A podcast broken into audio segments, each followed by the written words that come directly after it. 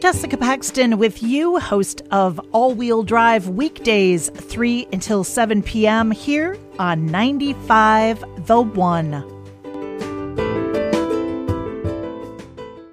Northfield, or excuse me, Rice County Attorney John Fossum. Good morning, John. Good morning, Jeff. Did you have a good weekend? Oh, we had a great weekend. Did, Did you have get out for Jesse James I, Jason? I did.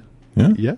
We we got out and enjoyed the car show and the uh, food on Bridge Square and um, just had a had a great time. That's pretty much what I did. Car show, the food on Bridge Square. Did see some of the pass through some of the uh, arts and crafts thing, and uh, and uh, did a few other kind of walk bys and investigations. But uh, other than that. Um, kind of a laid back weekend. Yeah, I saw some cars I thought I needed, but my wife disagreed, so we we didn't buy any cars over the weekend. all right, hey, let's uh, let's talk about what's going on at the uh, Rice County Attorney's Office. Uh, first of all, is, I guess where we at with the courts and, and such, we've had. Uh, some changes in uh, since we last talked to you. Masks are now mandated within the uh, uh, government buildings and such. Are there been any other changes? Are you getting ready to uh, try some trials? Well, we've we've had a, a, few trials since we we've had one jury trial since we went back to, to mask wearing, and uh, I believe we've got some calendared today and, and next week. So we are back, moving back towards towards operating and bringing people in for settlement conferences and, and contested hearings where people have to testify. So there's more activity at the courthouse than there has been. Uh, my staff is, is back in, and we're all wearing masks in the courthouse. Um, and it, it, it's, you know, it, we are just trying to, to move forward and, and, and get things reopened. But uh, We've got we've got a lot of stuff going on. We've got uh, trials calendared through the end of the year and into early next year. So uh, we're going to be busy. We've got a lot to do.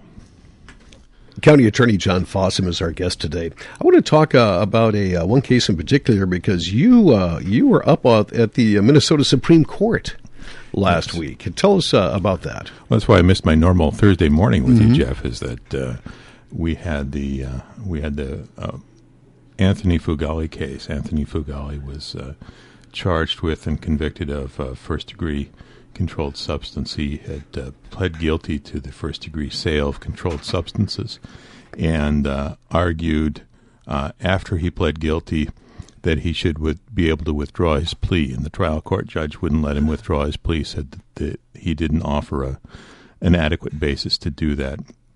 The case went up to the uh, Court of Appeals, and the Court of Appeals denied that request. And on Thursday, we had the argument at the uh, Minnesota Supreme Court. And uh, uh, I went and argued the case because the lawyer who uh, briefed the case in my office had moved out of state. He, uh, his family had moved to uh, to Indiana, so he wasn't available. So I took my second string position and, and showed up and, and made the argument to the Supreme Court as to why we believe he shouldn't be allowed to withdraw his plea at this time. All right. Is that the first time you've been in front of the Minnesota Supreme Court? Or it is. I've argued mm-hmm. at the uh, Minnesota Court of Appeals and the Eighth Circuit Court of Appeals in the past, but not uh, not to the Minnesota Supreme Court before. So All right. It was, it was quite an experience. It was in the uh, the Capitol building, uh, the newly refurbished courthouse in the in the Capitol building. So it's really uh, uh, quite a beautiful space to, to make an argument. All right.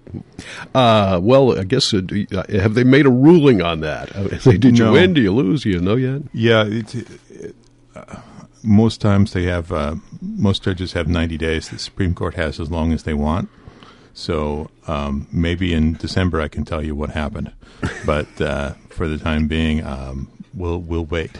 Wait, tell us a little bit about the experience. Do you go up there? How long do you have? Can you can you take your time? Can you state your case with uh, quite a bit of, uh, I guess, evidence and. Um, is is there enough time to do that? It's not just a quick thing. Tell us your story and get out. Well, there's a there's a record before the court. Everything mm-hmm. that's happened in the case prior to that time. There's transcripts of of the plea hearing, the plea withdrawal hearing, the uh, a, a, couple of other things that happened in the case. All that information is before the court. There were briefs in the trial court.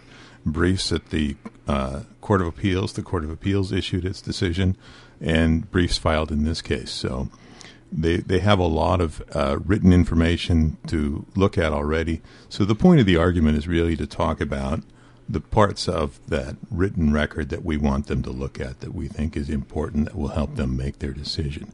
So the other side gets, I think, 35 minutes to to argue, and uh, as the uh, respondent, I get 25 minutes. So he uh, could take like 25 minutes at the beginning and uh, 10 minutes for rebuttal, and then I got my 25 minutes in the middle. I didn't take all of it because I didn't see that there was a whole lot of I could say about. Um, no, we think this case is pretty well settled, and you know the, these are the factors for the court to look at. So, um, got my argument in and and uh, and sat down. Now and now we wait, Jeff. and that's it.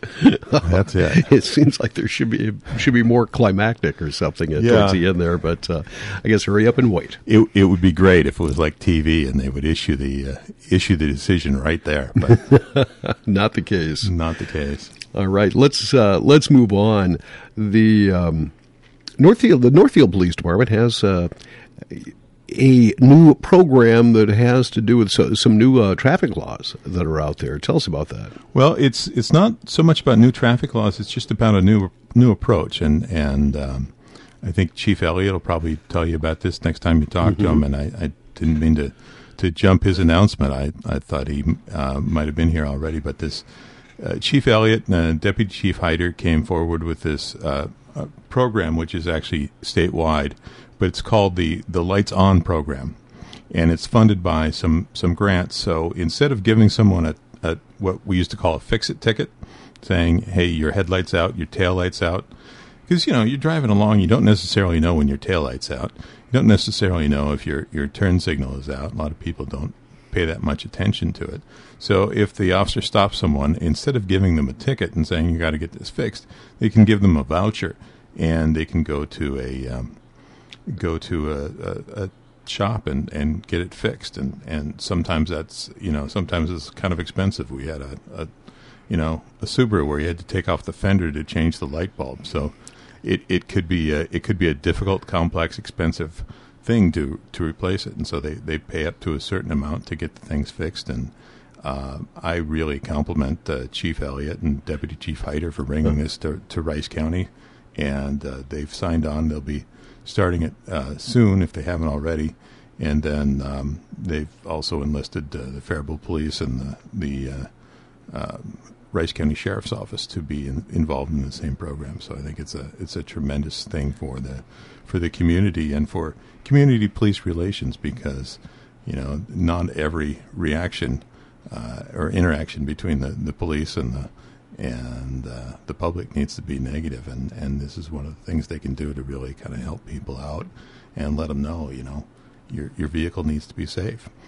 Yeah, that is a. Uh, I like the program, and uh, we'll be talking with. I think we have uh, uh, Chief Elliott coming in here in the next week or two at some point. Got to look at my schedule, but we'll definitely uh, talk about that. Yeah. he can give you better details than I can. but, All right. You know, it's it's one of those things that you know we've we had those announcements from from uh, other uh, other areas uh, about not not ticketing certain crimes anymore. But to me, it's important that the people on the road are are licensed, that their vehicles are insured, that they're in good repair, and that all the safety equipment is working properly. And to me, this is a tremendous way of of making sure that people have uh, the, all the safety equipment working properly, that the lights are on when they're supposed to be on, and uh, uh, also helping people out of a uh, you know out of a situation and not not having it be a negative interaction. Yeah, good program. I like that. And we'll talk with uh, Chief Elliott about that. Uh, once again, John Fossum is with us. He is the uh, Rice County Attorney. Anything else going on in the Attorney's Office, Rice County? Yeah, well, uh, we've got, uh, as always, a lot going on, and, and we can talk m- uh, more about it next month, I guess. But there is, uh, um, I, I got to get back and get on top of the calendar and, and find out what we're doing next. But I know that I, I believe we have some cases calendared for trial this morning and a couple more next week. And uh, I know we have we have one big case set for October, so it's going to be a, a busy several several weeks in the office. All right. Well, we'll let you go. Thank you right. so much for joining us. you, much Jeff. appreciated. We'll talk to you again next month. All right. Bye bye. Rice County Attorney John Fossum. We'll be back with Rich in two minutes. Here's Evan N. Minnesota